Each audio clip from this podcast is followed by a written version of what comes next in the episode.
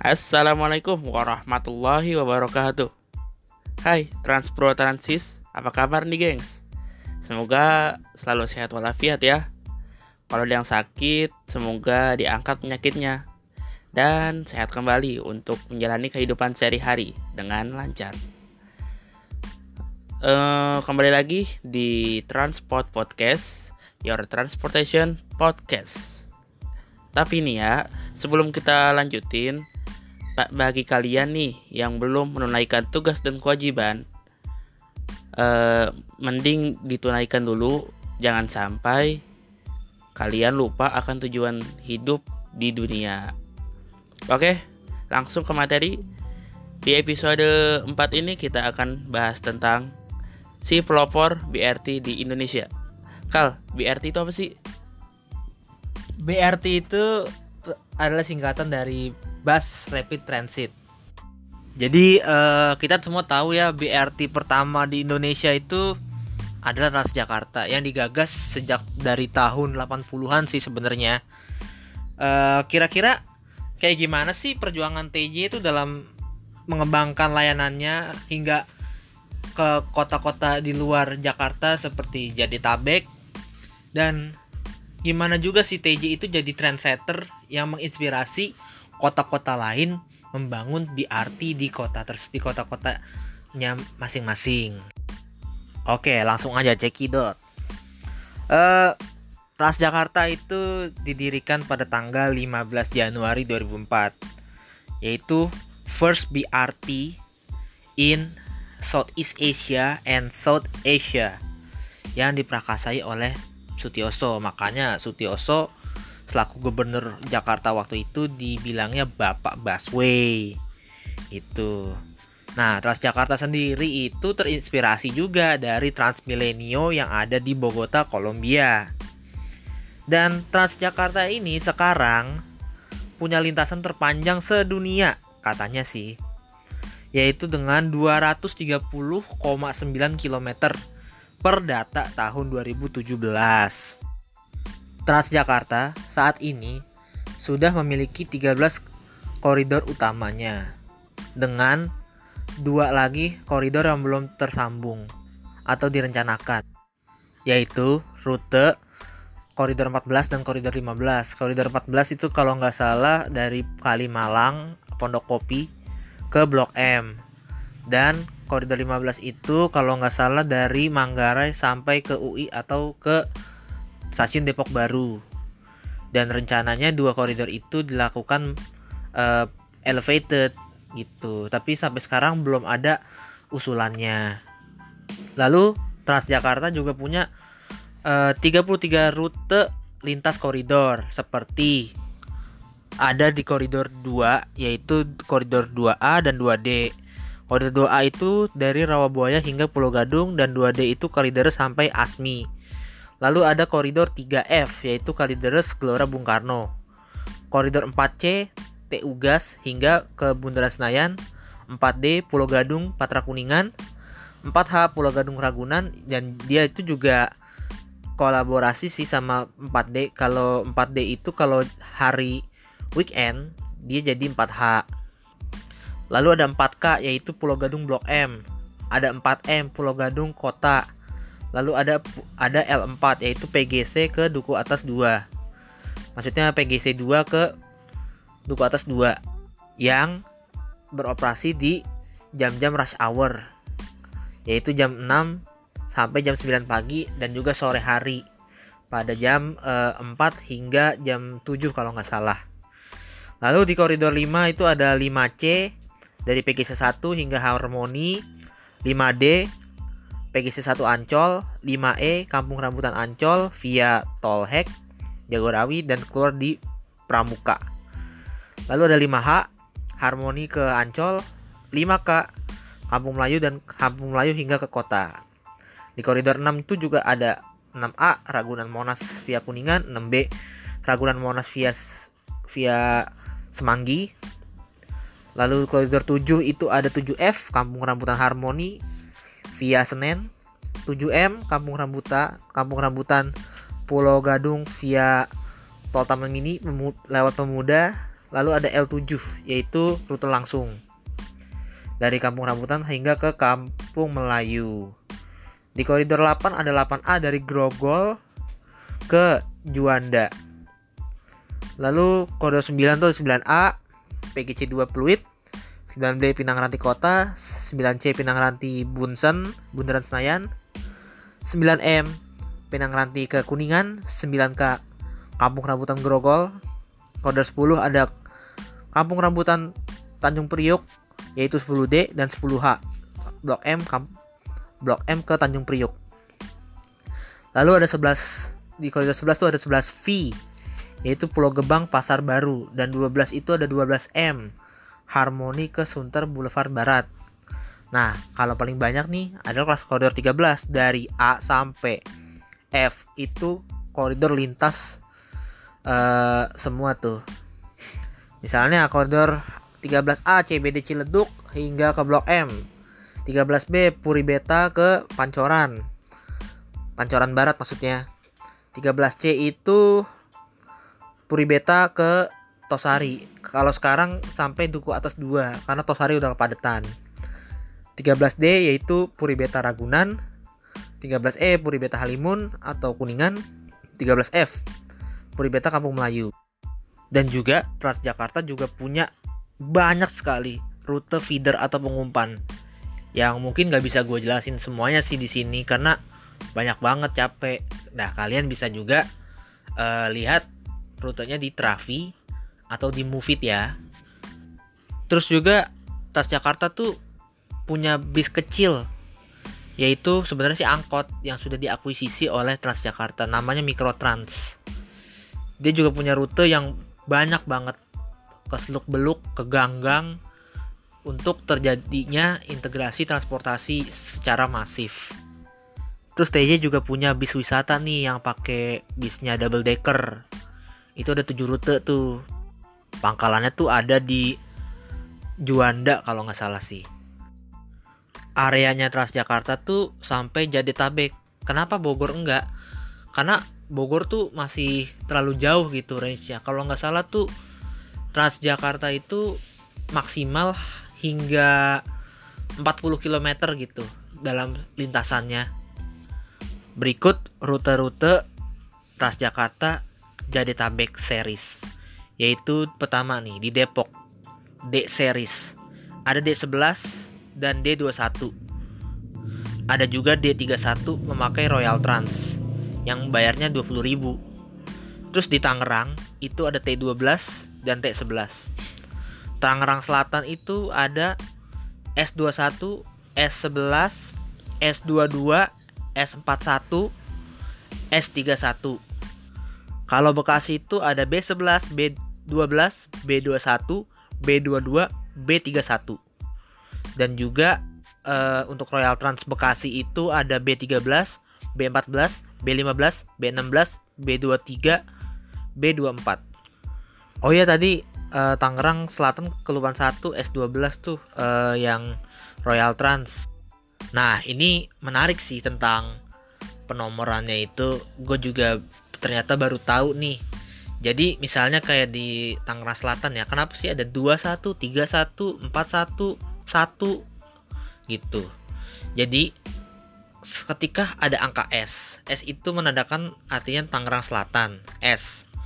Lalu misalnya uh, koridor S11 satu di depan itu artinya sebuah kecamatan di Tangerang Selatan yaitu untuk rute berasal dari Serpong. Kalau dua misalnya kayak S21 itu duanya itu dari kecamatan Ciputat.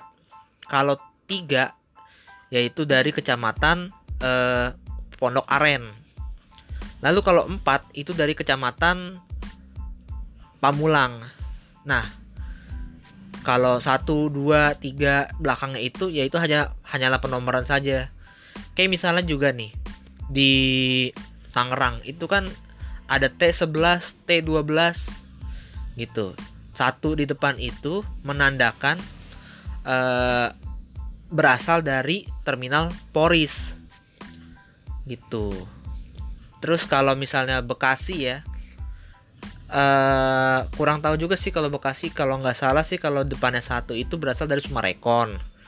Kalau depannya dua itu berasal dari Terminal Bekasi terus kalau yang tiga itu dari Pasar Modern Harapan Indah gitu. Lalu kalau misalnya Depok itu kalau depannya satu kalau nggak salah tuh berasal dari eh, Terminal Depok.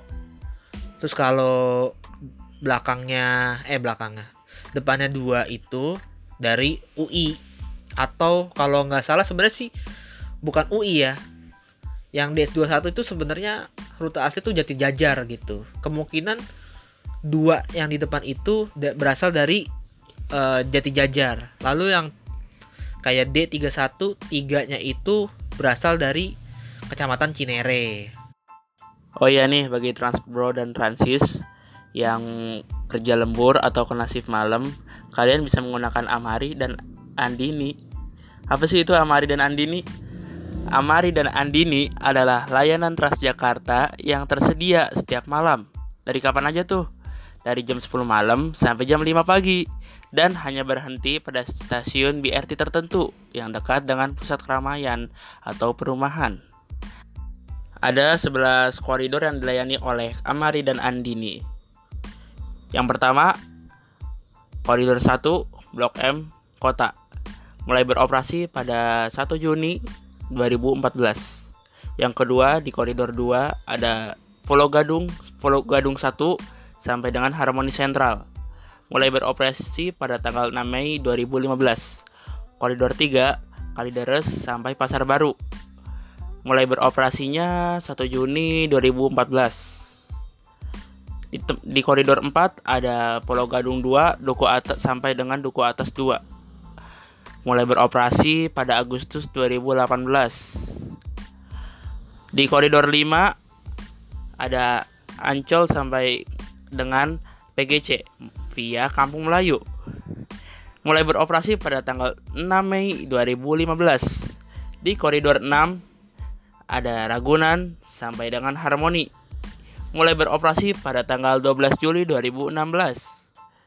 Lalu yang ketujuh, di koridor 7, Kampung Rambutan sampai dengan Harmoni.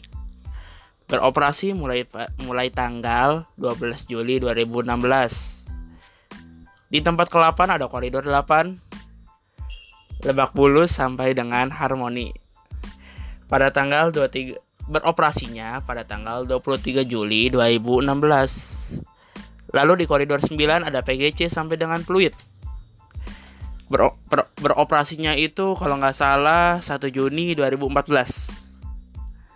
Di koridor 10 ada Tanjung Priuk sampai dengan PGC 2. Hmm, kalau nggak salah sih 6 Mei 2015 2015 itu ya kalau eh, beroperasinya Iya, kalau nggak salah. di koridor 11 itu rutenya melayani Pulau Gebang sampai dengan Pulau Gadung via Rawamangun. Beroperasinya 2 Januari 2017 ya baru 3 tahun. Kalau gua rasa sih jam koridor 13 tuh perlu juga ada Amari dan Andini karena dari tracknya aja dia di elevated ya di atas dan tidak punya kemacetan pastinya. Seharusnya sih bisa diadakan sih secepatnya kalau gua rasa. Oke, terus eh Transjakarta tuh punya 243 halte di 13 koridor dan ada beberapa halte yang saling integrasi dengan koridor lain. Misalnya ada Harmoni, ada Kota, ada Blok M, Monas, Bundaran HI, Tosari, GBK, Bundaran Senayan, Duku Atas 1 de- dengan Duku Atas 2, Ben Hill dengan Semanggi, Senen sama Senen Sentral, Cempaka Timur sama Cempaka Mas, Grogol 1, Grogol 2, Pramuka BPKP sama Pemuda Pramuka, Matraman 1, Matraman 2, Kampung Melayu, Pasar Jatinegara dengan Stasiun Jatinegara 2, Salemba UI, Budi Utomo, Gunung Sahari Mangga 2, RS Premier Jatinegara, Kuningan Barat dengan Kuningan Timur, Cawang Uki, Penjaringan, JCC, S Podomoro City, Stasiun Jatinegara dengan flyover Jatinegara, Priok. Perkembangan Transjakarta tuh punya banyak naik turun ya. Pertama tuh dia udah tiga kali ganti logo. Pertama tuh yang ada uh, elang bondol dengan salak condet terus Nah, gua ingat jadi TJ terus sekarang jadi warna biru begini nih. Dan juga untuk perkembangan penumpang tuh punya naik turun. Karena banyak sekali kasus yang waktu itu pas tahun 2012 sampai 2014 kayak TJ kebakaran, nabrak lah, macem-macem. Ya itu bikin penumpang tuh turun malas naik Transjakarta. Lalu mulai berbenah dari tahun 2014 ke 2016 puncaknya sih dan semakin naik lagi di 2017, 18, 19 hingga tahun 2020 ini. Tapi karena waktu Covid menyerang eh, penumpang TJ juga ikut turun juga apalagi pas zaman PSBB. Tapi TJ itu punya rekor tuh waktu pas tahun 2020 nih. Pas Februari kalau nggak salah tuh pernah dalam satu hari mengangkut satu juta penumpang. Wah, gila hebat Banyak banget sih tuh ya. Makanya hebat banget kan. Dan sebenarnya kalau nggak Covid tuh udah bisa terus konsisten sih. Tapi ya udahlah. Dan pasti Covid ini TJ juga terus berbenah ya. Seperti ngadain eh, layanan cuci tangan di halte-halte BRT-nya yang bekerja sama sama PD Paljaya atau Palija atau perusahaan air minum lainnya gitu. Dan juga diberi stiker-stiker social distancing. Ada social distancing di busnya sendiri, di armada bisnya seperti bangku di XX in gitu. Terus eh Transjakarta itu juga merupakan part of Jaklingko, yaitu sebuah sistem integrasi transportasi di Jakarta. Nanti akan ada episodenya sih bahas tentang Jaklingko secara full. Terus TJ juga itu punya banyak operator bis, nggak cuma TJ sendirian. Yaitu pertama ada TJ swakelolanya sendiri, ada PPD, ada MYS atau Mayasari, ada Transwadaya yaitu dari Metro Mini, ada KAJ atau Kopaja, ada BMP Biang Lala Metropolitan, ada PKT Pahala Kencana, ada SAF yaitu Steady Safe.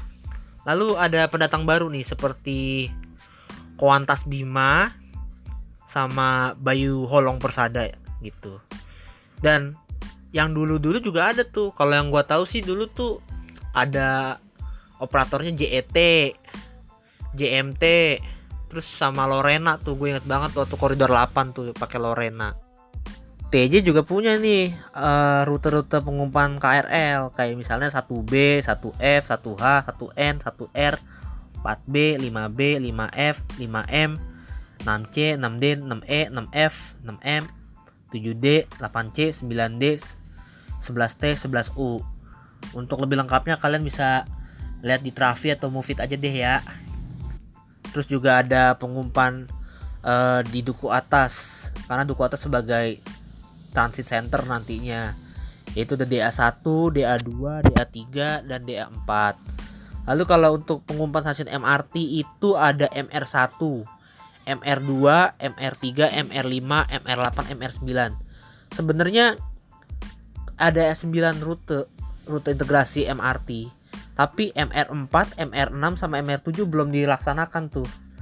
Mudah-mudahan sih eh bisa dilaksan bisa dioperasiin sih ya. Karena itu gua lihat sih jalurnya tuh pernah di pernah diusungkan sama Bapak William Sabandar yaitu selaku Direktur PT MRT Jakarta. Yaitu pernah gua lihat sih di snapgramnya MRT itu tentang rute integrasi dengan Transjakarta yaitu rute MR ya. Kalau di Transjakarta namanya rute MR itu ada 9 rute gitu. Nah kalau si MR1 ini kan dari Blok M ke Pakubono via Majestic MR2 dari Blok M ke Krampel MR3 itu dari Blok M ke Petogogan. Terus kalau MR5 itu dari Blok A ke Radio Dalam MR8 tuh dari Blok A lewat Citos terus ke Antasari Cipete balik lagi ke Blok A. MR9 tuh Fatmawati Lebak Bulus sampai ke South Quarter nah MR4 ini kalau nggak salah itu lewat PIM terus juga ke Cipete.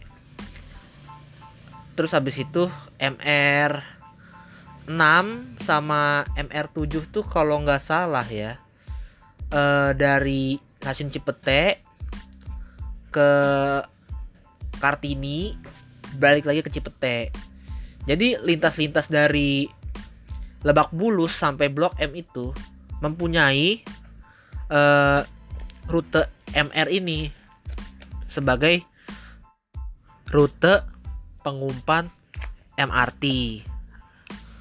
Terus TJ juga punya pengumpan rusun nih kayak misalnya 2E, 2F, 1D kalau nggak salah lupa deh kalau nggak salah tuh yang di daerah dekat Glodok.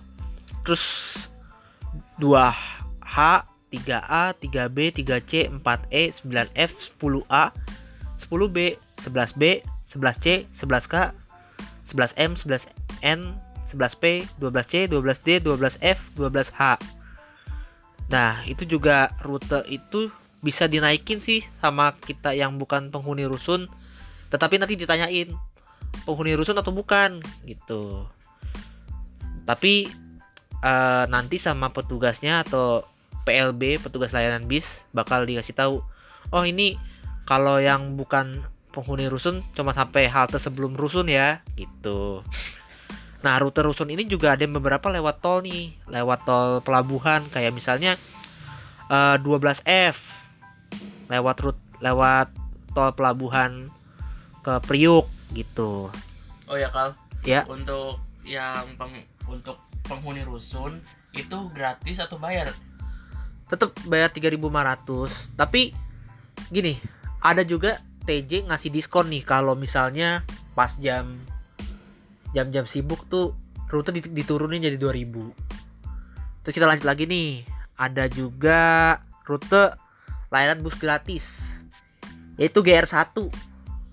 GR1 itu Bundaran Senayan ke Harmoni. GR2 itu eh, dari Tanah Abang Tanah Abang Pasar Tanah Abang balik ke stasiun Tanah Abang.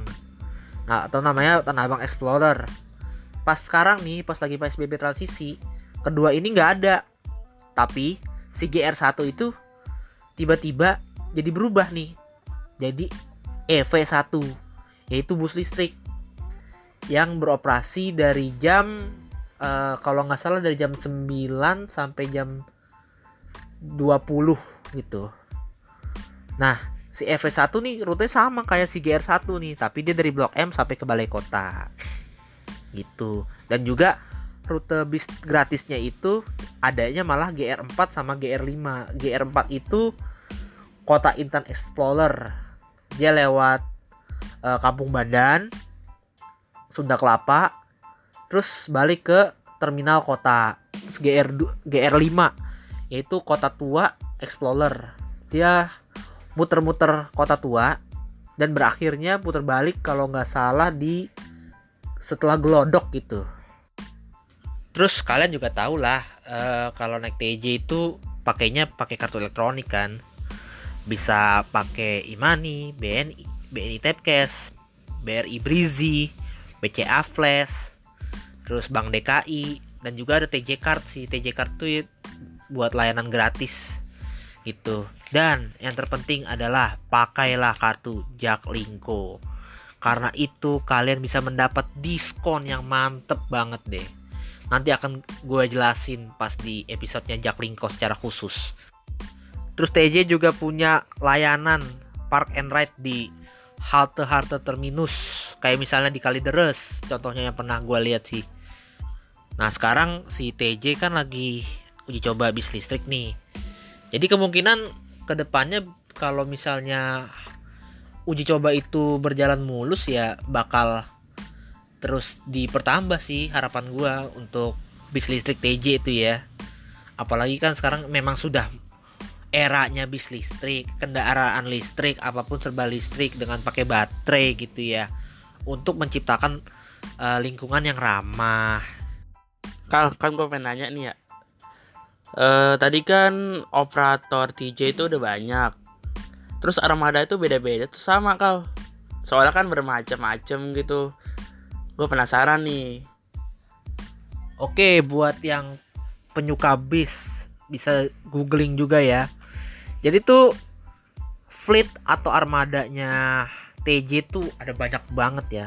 Kalau gua jelasin nih contoh-contohnya kayak misalnya Zongtong, kalian pasti tahu lah tuh Zongtong kayak apa. Yang dinginnya masya Allah. Terus yang paling terkenal adalah Laksana City Line 2, Tentrem Velocity, Transliner dari Trisakti, terus Rahayu Santosa, Cityliner 2 sama Cityliner 1. Laksana Nukleus nih yang baru nih buat armada mini trans. Terus ada Metro Trans dari Resto Ibu. Yutong pakai body laksana Cityline 1. Terus Rahayu Santosa Celsius. Laksana Discovery, Restu Ibu Integra, Trisakti Ultima, Nusantara Gemilang, Maxi Miracle BRT yang kayak alien itu. Terus New Armada Cituro yang yang BRT ataupun yang mini trans. Terus ada juga nih Adi Putro punya tuh J, uh, Jetbus 2 double deck. Itu buat yang waktu pas Persija juara dipakai tuh. VIP dia. Terus Nusantara Gemilang Maxi Miracle yang double deck juga ada. Nah, kalau uh, bis listrik dia pakai chassisnya dari BYD tuh. Build Your Dream singkatannya. Bodinya Nusantara Gemilang. Terus juga Nusantara Gemilang Metro Trans juga ada tuh. Tuh enak banget sumpah lega. Kursi belakangnya dah pasti. Enak banget sumpah. Itu aja sih jam kalau kata gue sih. Nih kali ya, for your info, ya gaya banget bahasa gue ya. Eh itu kan yang disebutin tadi sama Haikal tuh adalah generasi keduanya yang mana kasis cak kasis lagi chassisnya itu dari luar negeri tapi bodinya dibuat sama orang lokal atau anak-anak negeri lah tapi untuk generasi pertama itu full chassis dan body itu merupakan impor dari luar Hyundai ya? Iya, co- salah satu contohnya itu. Ada juga yang dari Cina. Oh ya nih, ada satu lagi yang buatan negeri. Dia tuh eh, TJ itu kerjasama sama PT yang memproduksi kereta. Keren nggak tuh? Yaitu PT Inka. Jadi atas kerjasama mereka menghasilkan suatu body yang bernama Innobus. Dulu sih melayaninya dari Kampung Melayu. Oh kalau nggak salah itu ya jam. Eh chassisnya tuh Ankai kalau nggak salah yang bentuknya kotak tuh gue inget inget inget masih ada tuh sekarang di koridor 5 Kal, gue pengen nanya nih ya Kan dari tadi kita bahas BRT di Jakarta nih. Sesuai judul nih BRT di Indonesia. Jelasin dong sekalian ada di mana aja BRT itu di Indonesia? Pertama tuh ada di Surabaya yaitu Surabaya Bus Trans Jogja Batik Solo Trans Damri Trans Bandung Raya Trans, Pa- Trans Pakuan Trans Patriot Trans Tangerang Trans Semarang Trans Musi di Palembang Trans Arbagita di Denpasar Trans Batam. Terus masih banyak lagi sih.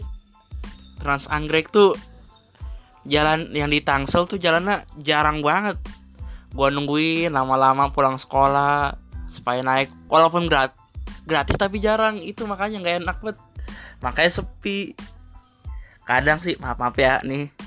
Sopirnya nggak pakai seragam. Nih ya atas pengamatan gua nih ya Pas masih jalan dulu.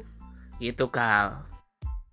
Oh ya, di Transjakarta juga tuh sekarang kita harus lebih mandiri ya karena di rute-rute BRT atau rute lintas BRT itu udah nggak ada PLB atau petugas layanan bus Kenapa tuh Kal?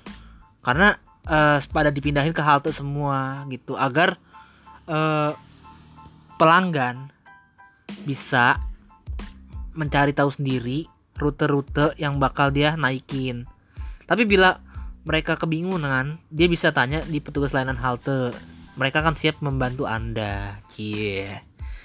Mungkin segitu dulu kali ya penjelasan panjang ini dan insya Allah bermanfaat Wah mantap juga nih kal lengkap banget detail. Semoga bermanfaat ya, bermanfaat ya gengs. Tuh kan sampai salah ngomong gua. Oke, Eh, mungkin nih dari gue ya. Jangan lupa nih ibadahnya jaga, doa, terus tingkatin takwanya. Sekian dari kita. Wassalamualaikum warahmatullahi wabarakatuh. Salam transportasi.